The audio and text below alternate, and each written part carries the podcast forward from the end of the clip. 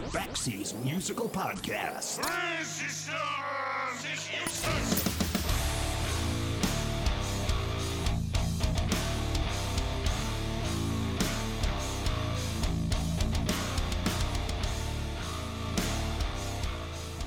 In 1985, I was given a cassette copy of Marshall Crenshaw's third album, Downtown. I can't tell you how I got it. I can't tell you who gave it to me. I can't even tell you why I had it on a cassette.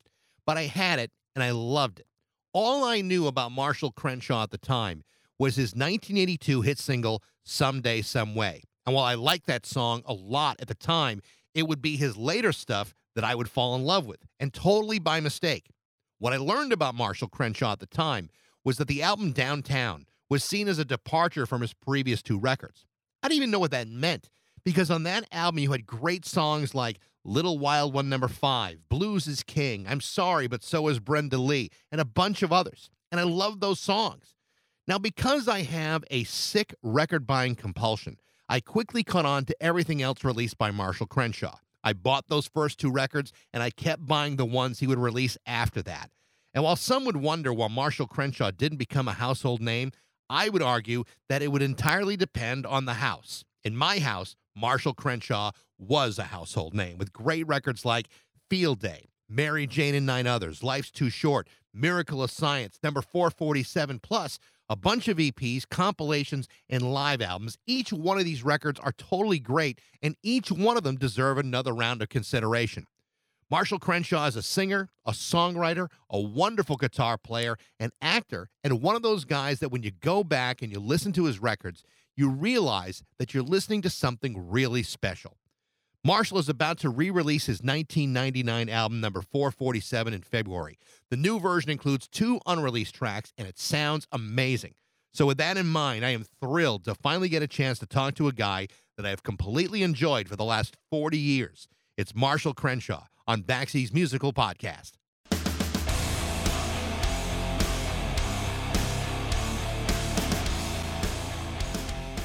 Hey, there you are. How you doing, Marshall? Doing reasonably well. How are you, man? I'm doing really good.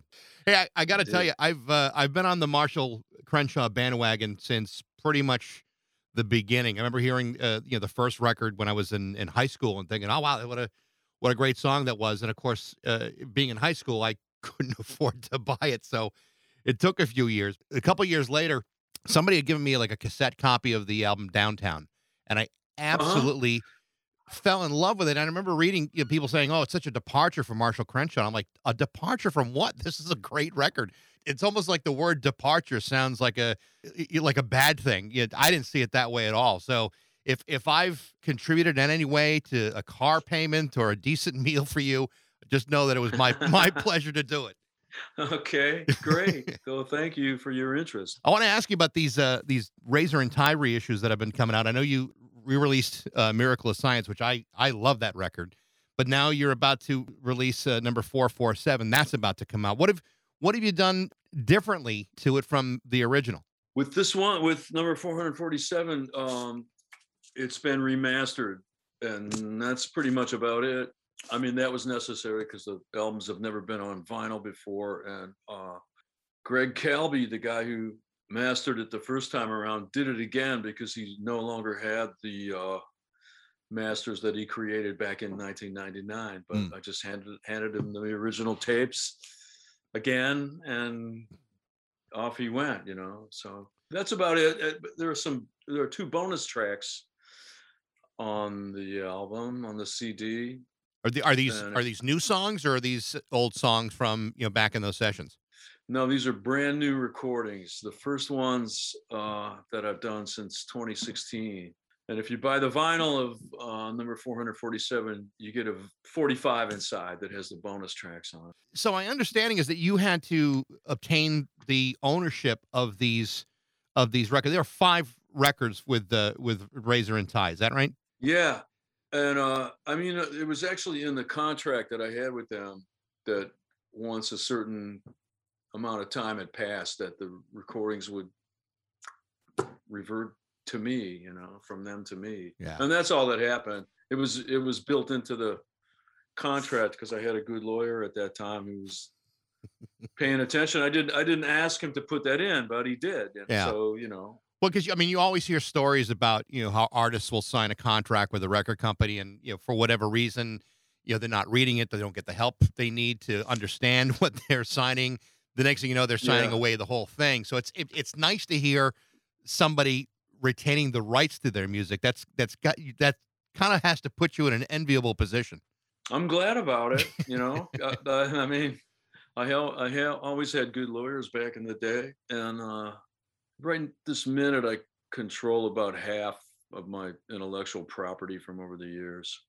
That's about That's hundred good, percent yeah. more than most people have. So that's that's pretty good actually. Yeah, So I, I, the one of the things I've always found interesting about your career, Marshall, is it's it, it's always been kind of funny to me how people have been trying to to pin you down over the years to the point where you you can't find an interview or an article about Mar- Marshall Crenshaw that doesn't mention Buddy Holly or even John Lennon for that matter. And yet, when I hear your music, I hear a whole hell of a lot more than that than just Buddy Holly. In fact, it, it, it's interesting to me that even when you've done cover songs, you've been doing cover songs from you know pretty diverse sources. I mean, you know, Grant Hart from Husker Du, George Clinton, Richard Thompson. I mean, all these influences are are there in your music and a lot more diverse than I think most people or most critics really give you credit for. uh, could be. I mean, people just hear the stuff the way that they hear it. You know, like it's falls into the context of their own stuff that they know. You know, kind of. You know? I think that's how it works. Uh, But uh, I will say that uh, anytime anyone mentions me in the same breath as Buddy Holly, it does make me happy.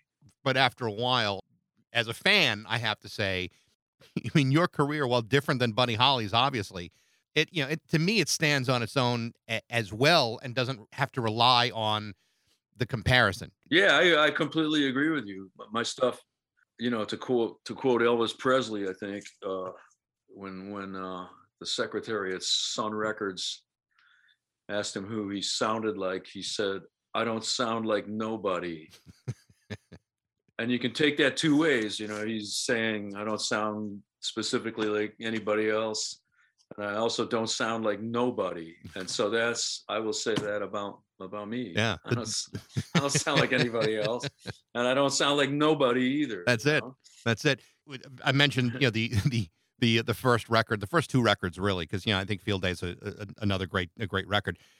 The the trajectory that you had just leading up to that. I mean, you're you're you're doing stage work with with Beatlemania, and you're doing that for a couple years. Then all of a sudden, you know, you start working on your your own music after you get off the stage with uh, with that production.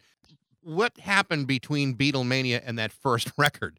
Because that's a pretty Oh, between Beatlemania and the first record, yeah, Yeah. Well, we had like a, we had a like a really spectacular kind of rise in New York City. That period between Beatlemania and my first album that might be my favorite chunk of time of the whole saga. Honestly, it was just a gas to uh, stick our foot out the door in New York City and just immediately have people embrace what we were doing. It was it was joyful, you know. yeah So that's I mean, let me see. We got to to the point really quickly where I had uh two of my songs being played on WNEW, which was kind of a you know what they would call a mainstream rock station at that time. And this is before I'm signed to anybody. Well, anyway, uh, you know, it was Robert Gordon's version of Someday Some Way was a big hit on NEW, and uh, and then I put out a single. Alan Betrock had uh, was a kind of a mentor to me for a minute, a real uh, important person in my life, and he had a label called Shake Records, and he released my first single, and that got on WNEW. So back to back, I have two songs on the radio, so that was kind of wild. And then, uh, you know, like the press is really on board with us, and every publisher in town and every agent in town is looking at us, and it was really fun and exciting, you know. And I loved the whole, you know, that whole thing, that whole phase. So then we signed. We had two. Finally, we had two really good offers on the table. One from RCA and one from Warner Brothers. and so it was you know door number one or door number two. That's kind of how it went. Yeah, and uh, it worked out pretty well up until it didn't, which is the way it always seems to work out with Yeah. contracts. But it's it's funny in preparing for this, I actually listened to the the Robert Gordon version of uh, of Someday Some Way, you know, from from uh, you know Robert Gordon from Tuff Darts, and you know as I'm hearing it, you know, I'm it's a it's a song I love, but it's it's different than your version, and I found myself being like, dude, you're doing it all wrong. it's like as oh good as good as his version is, it's like you know your version is like you know wearing a, a comfortable pair of shoes. It's like you know that's the one. It's that's the way it's supposed to sound. When when when you write songs and somebody you, you know, performs it, uh, you know in their way, and I know you've you know written songs you know with or for like Kirsty MacColl and and, and the Gin Blossoms. When someone does your song. Do you feel that way? Are you cool with the way they interpret your music, or do you say, "Hey, wait a minute, you're doing, you, you got to fix it"? I mean, it really varies. Uh, but I did like Robert's version of Someday Some Way. I mean, it really fits his personality and his character because Right. he's just like right on top of the beat, boom, boom, boom, and that's kind of the he's that's the that's him, you know. Um, and I mean, he did it first, right? And uh, his version actually was released as a single by RCA and got up to somewhere like 19 like number 70 something on the billboard charts Mm. it was starting to climb the chart but then right the contract ran out stay at rca for another day to work the single and he said forget it and split Yeah. so that was the end of that was the end of that and uh then but then i i didn't want to do the song on my first album i thought well everybody's heard it already you know everybody knows robert gordon's version so that was but and then uh, but then Warner Brothers insisted that I do it. Like they they didn't ask me; they told me that I was gonna do it. But I, I now I look at that as an instance of somebody rescuing from rescuing me from my own stupidity. you know, because I, love the record that we made of it. I- I, mean, I really love it a lot. But it's a lot different from, you know, we're just kind of.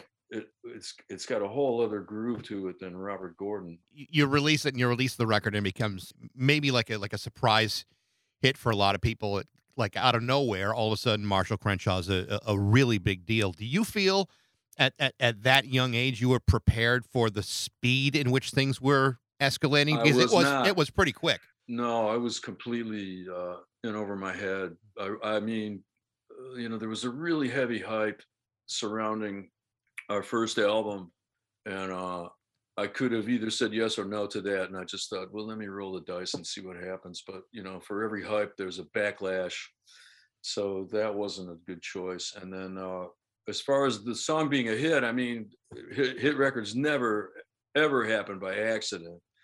So. Uh, but I I didn't you know I wanted hit singles, but I didn't really know how hit singles happened. You know, I thought I knew, but I didn't, and I found that out pretty fast. So uh, no, I was I wasn't ready. Uh, you know, like I didn't understand the business.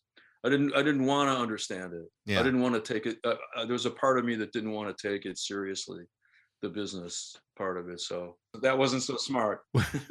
was that just a matter of uh, your youth and inexperience, or was that was there just were you just being rebellious about it? Yeah, it was. I don't, you know, it's hard to remember anymore because that's a long time ago, and it was a, you know, kind of a young version of myself. But uh, I think it was supposed to be on principle partly, but uh, you know, who knows anymore. Right. So right after that, you you were kind of pushed into doing another album pretty quick, which is even at that point that's pretty unusual. It was like in just a few months, and you're working on the next record. It- was a panic move, and uh, honestly, it was, you know. But uh, I got I got talked into it by the manager I had at the time, but I was okay with it. You know, I just thought, yeah, I'll make another record. It's fun to make records, so let's do it. And uh, we made a great one. You know, I mean, as far as I'm concerned. I, I thought Field Day was fantastic, and I, and and you had Steve Lillywhite produce it, which I think is fantastic. I'm a, a big XTC fan, and he he did that with uh, he worked with uh, you know Hugh Padgham and you know just the drum sounds of of Steve Lillywhite in his career, you know, show up pretty strongly in uh, in that record. But you know, it's it, what's maddening for a fan is that album is almost impossible to find. It's like the one album in your in your uh in your catalog that's the the the almost like the holy grail. It's almost hard to to to find a copy of that. Is it? I didn't know that. If you look on Uh, if you look at for a CD version of it is really hard to find. no kidding. Wow. Yeah. Well, there's there's good news about that though.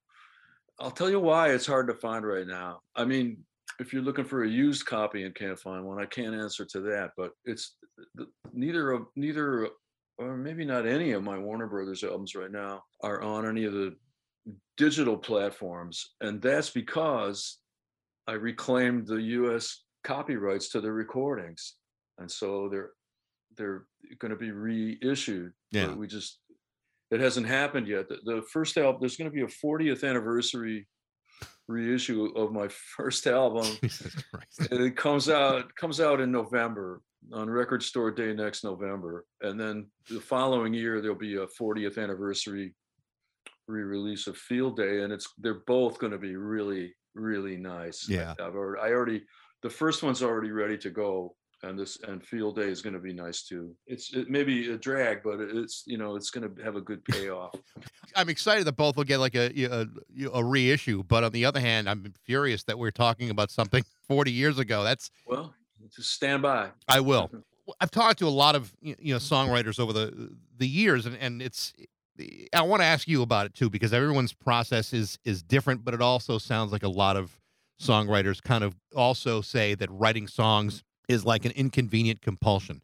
It's like you know when they're trying to write a song, it's hard to write a song. It's almost as if you don't get a chance to find the song. And it's almost like the song finds you. And is is your process of writing music like that, or do you need like a certain environment or a certain you know uh, set of things that need to happen first before you can actually sit down and come up with something? it's you know I've there've been times when I've had the feeling that and rather than trying to write the song, I'm trying to remember it. Right. Like it like like I'm trying to look into the future and and pull it out of the future, you know. It feels like that. It's felt like that in certain instances, but uh I don't know. It- It's very it's mysterious, but uh I don't know why I can do it, but I can. I, A I- mental quirk or something. I know uh, I, I did an interview not that long ago with a guy who said it's like, you know, there there are times I need to do things in my life, like really important things, like stuff I have to do, like right now, and then all of a sudden I'll walk past my guitar and the guitar starts speaking to me, and and and it's like, nope, I gotta everything's got to put be put on hold. I've got a song in here somewhere, and I've got to get it out. I can dig it, you know. I do get completely absorbed in it when I'm doing it. I'm just like I'm gone, you know. I'm, I'm, I mean, you can't be like that 365 days a year. What kind of life would you have? But Yeah. anyway, no, I mean, I, I love that I can do it. I don't know why I can, but it's great. Do lyrics come as easy for you? Yeah, and that I think is not not necessarily like universal, but I mean, I I read that it would take uh, maybe a composer like George Gershwin. You know, he could sit down and bang out a pop tune off the top of his head, and then his brother Ira would maybe take it like a month struggling trying to fit words to the melody. You know, that that's kind of how it is with a lot of people. But you know, I'm I'm like a guitar player and a composer first, and then the words come later. They're very important, you know, like they're critical. You know, but I sweat over those in a in a way that I don't really sweat with them. I don't sweat when I'm writing the music. I know I'm going to be able to do it. Well, I mean, the, the good news is, I mean, your lyrics don't come across like they're bad lyrics at all. They're actually good lyrics. But you know, when you do hear a song, when you when you hear a song with shitty lyrics, it like it's it stands out like a sore thumb. It's like, man, that would be a great song if the lyrics weren't such garbage. I feel the same. It's Yeah. it's like you can't you can't if you mess that up, then the then the song is is ruined. You know, you might have a really nice piece of music. This has happened to me more times than I want to talk about, but where I've had a really a piece of music that I thought was really nice, and then I just blew it with the lyrics. In my opinion, Yeah. I'm not going to name them because I might accidentally name somebody's favorite song. You know, I'm very self-critical, and uh, you know, people that love my records, I thank God that they love them, and I don't want to say, well, that one, I, I, blah blah. You know what I mean? Right, Like, right. I'm not going to put any bad thoughts in anybody's mind, but I, I know in the in the in the past couple of years you've you've kind of walked away from making full albums of of new music and have kind of taken a more like a singles approach with you know the the, the EP records and and even as you're talking about these reissues, putting new songs in, into that format. I mean, is is that how you see things going forward with you? Just to continue to to add new music to older products, or or, or, or do you see yourself getting to the point where you will make another new record soon? Uh, I don't have any plans to make an album anytime soon, but you know, I don't want to rule out anything. I I, I did these two tracks for uh, for 447, and like I said before, it, it, it had been a really long time, or a, a few years since you know I'd done it, and I mean it was really it was joyful. I realized how how much I love it, and uh, how good I am at it. but uh, you know, it does. It brings me joy to do it. So I, I mean, one of these days I'll get around to it. You know, I don't know if I'll make albums, but I could make EPs again. Yeah, that was really fun. I did it during from 2013 to 2016. my recording project that I had was a series of EPs, and I re- I dug that, you know, because uh, I set a timetable for them that one a new one would come out every six months, and so then that meant that there was always something new on the way or new just out. But you did stop doing that. Was there a, a, reason to stop it, or were you just at that point, or was it just kind of like a played out idea? Well, it was proscribed that it was going to be six over the course of three years. That's right. you know, that's the cycle ended, right? Cycles end, right? So that's that was that's all it was. It's just time to stop doing that. I was talking to a friend of mine uh, this afternoon that uh, I was going to be talking to you. He was he was incredibly excited about it because he's seen you play out here in Massachusetts a few times, and, and he he he loves seeing you live. I've seen you live too, but it was you know many many years ago, and it was great. But you've you've released seven live albums, and the thing that I I love about the live albums is I think you've like the new the the latest one, the wild and exciting sounds of Marshall Crenshaw, is awesome. But I, yeah. I but I also think you are responsible for what I think is maybe the single greatest title of an album I've ever heard, and that is uh, I've suffered for my art, and now it's your turn. I think that is, it, you know, it does. It almost doesn't matter how good the record is. That alone sells the record for me. Oh, great! I mean, I don't believe that I invented that. I think that I heard maybe like Henny Youngman on the Ed Sullivan Show or something. You know, he's about to play his violin, and he goes, "I've suffered for my art. Now it's your turn." you know. it's just a thing, you know, that I got somewhere. I don't know where, but I do. I yeah, when I thought of it as the album title, I thought, oh my god, that's a good one because it's hard to think of an album title. I mean, number four hundred forty-seven is me not being able to think of an album title and just putting a number on it as a joke. You know? kind of like a like a like a Chicago record. Yeah, you know, you've made four hundred forty-seven records. I thought, yeah, yeah. yeah. Uh, Chicago and 42 or whatever it is, you know. Uh, and then I thought, uh, how many records have I made? 447. We we talked a little bit about uh, Steve Lillywhite, but you've also talked, uh, you worked with like T Bone Burnett and Don Dixon and you know Ed Stasium and, and, and a few others, and then you started to produce music yourself. Is is that challenging for you to do? I mean, is it is it the kind of role that's that was like an easy transition for you, or or is it just a, a, challenge to take on that much responsibility? No, it was cool. I mean, when I first started recording, I don't know if you have this album or not, but there's one of mine called the Nine Volt Years. Yes, that was one of the Razor and Tie albums, and it's all home recordings that I did of uh, various things, but the, it's heavy on stuff from the, the very beginning of when I was writing my own songs and trying to develop my own sound and stuff, you know. And uh, I still love those recordings. You know, I was like, I was, you know, just like autonomous auteur kind of character in there with my four track tape machine and my cheap microphones, you know. So uh, when I was not in the major label world anymore, I just kind of went back to that mode of being a uh, solitary genius tour. so it was fine, you know. I, I mean, uh, and plus, you know, like you said, by by the time I did uh, the Razor and Tie records, I worked with a bunch of producers and I figure if I didn't learn anything during that time, that that would be kind of weird. Yeah, yeah man, I was ready to I was ready to do it, I, and glad to be able to do it. You know, there's a song from one of those sessions that you you, you brought up the nine volt that, that that to me is like one of my favorite songs by you. It's something's got to happen. And I know it's it's like one of your earlier songs, but I just I just love that song and the version that shows up on the the the best of This Is Easy. Uh, Yeah, I is I think is just a great great song. that's the Alan Betrock version, the Shake Records, the, the one that got on the radio in New York City and helped us get to where we got to. So yeah, I like that too, but it's really just and I mean Alan meant for it to be this way. It's it's a, like a note for note copy of the version that I did at home that the one that's on the 9 volt years. Yeah.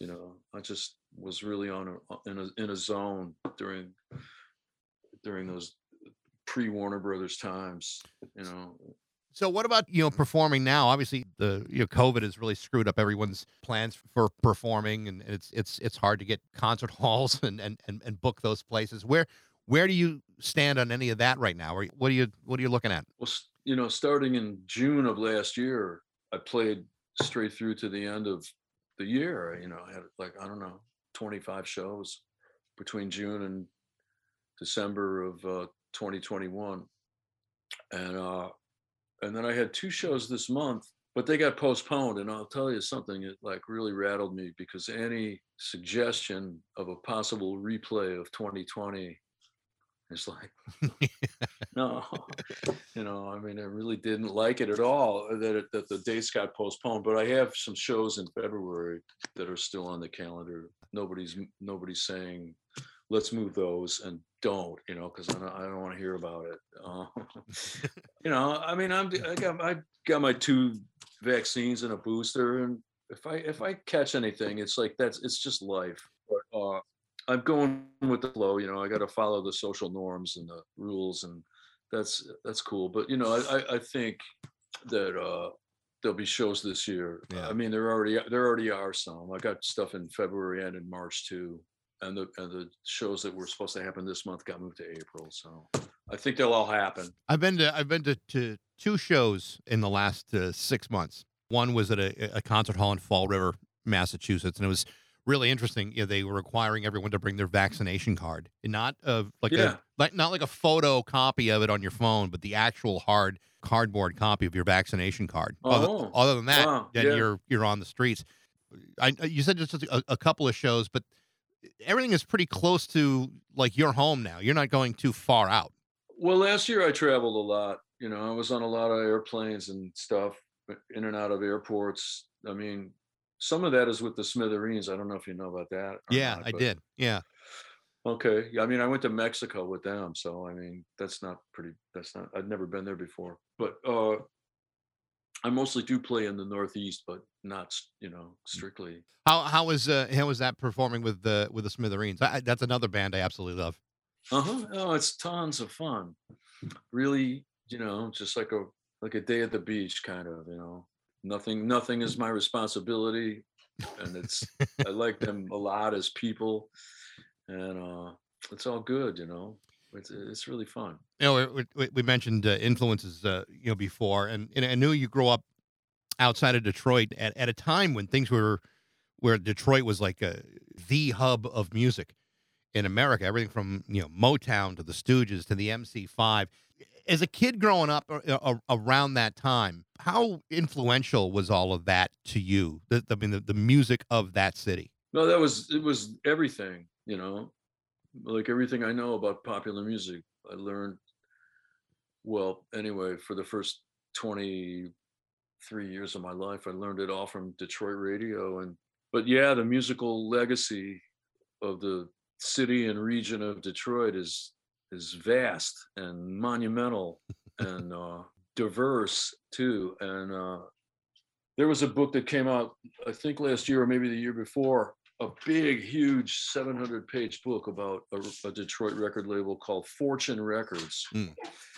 and i read it and uh and then just started back at the beginning and read it again i mean i just wanted to climb into this book and live there Yeah. and I realized, you know, when I read it, that I just there's this whole world that I missed in the city of Detroit. I was too young to know about it and be uh, there, you know, on the ground. But uh, don't get me started talking about Detroit music because you know, I really, like I just lo- I really love it.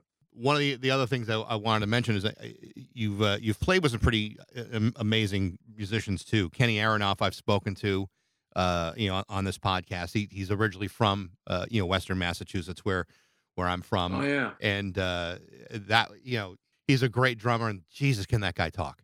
Uh, yeah, yeah. yeah, he was fun. But you know, one of the, the, guy that I really wanted to ask you about, and I think he's like one of the the more unsung geniuses out there, is maybe Graham Graham Maby. Uh, who's you know played with Joe Oh, Jackson sure. for years, but he's maybe like one of the most underrated bass players in the world. I think he's just phenomenal.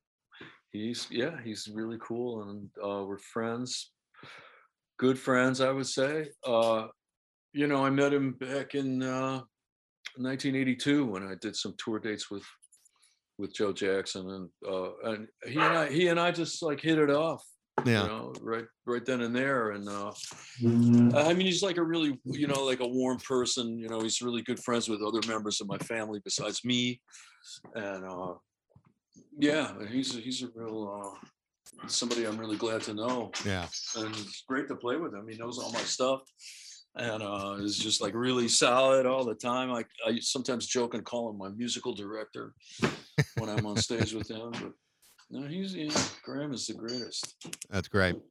Like you said before, like a really wide range of great people, and I'm you know I appreciate that. I'm conscious of it. Appreciative about it. Yeah, but you, I mean, you've also done a bunch of. Are, are the, these shows that are coming up? Are these solo shows? Or are these with a band? No, I don't want to play solo anymore anytime soon. I- Yeah. I always want to at least have a percussionist with me. And uh, with on the shows I have uh, in February, it's going to be Manuel Quintana on percussion, and then the bass player was supposed to be Graham Maby, but he hurt his wrist playing tennis. I mean, who does that, right? At his age?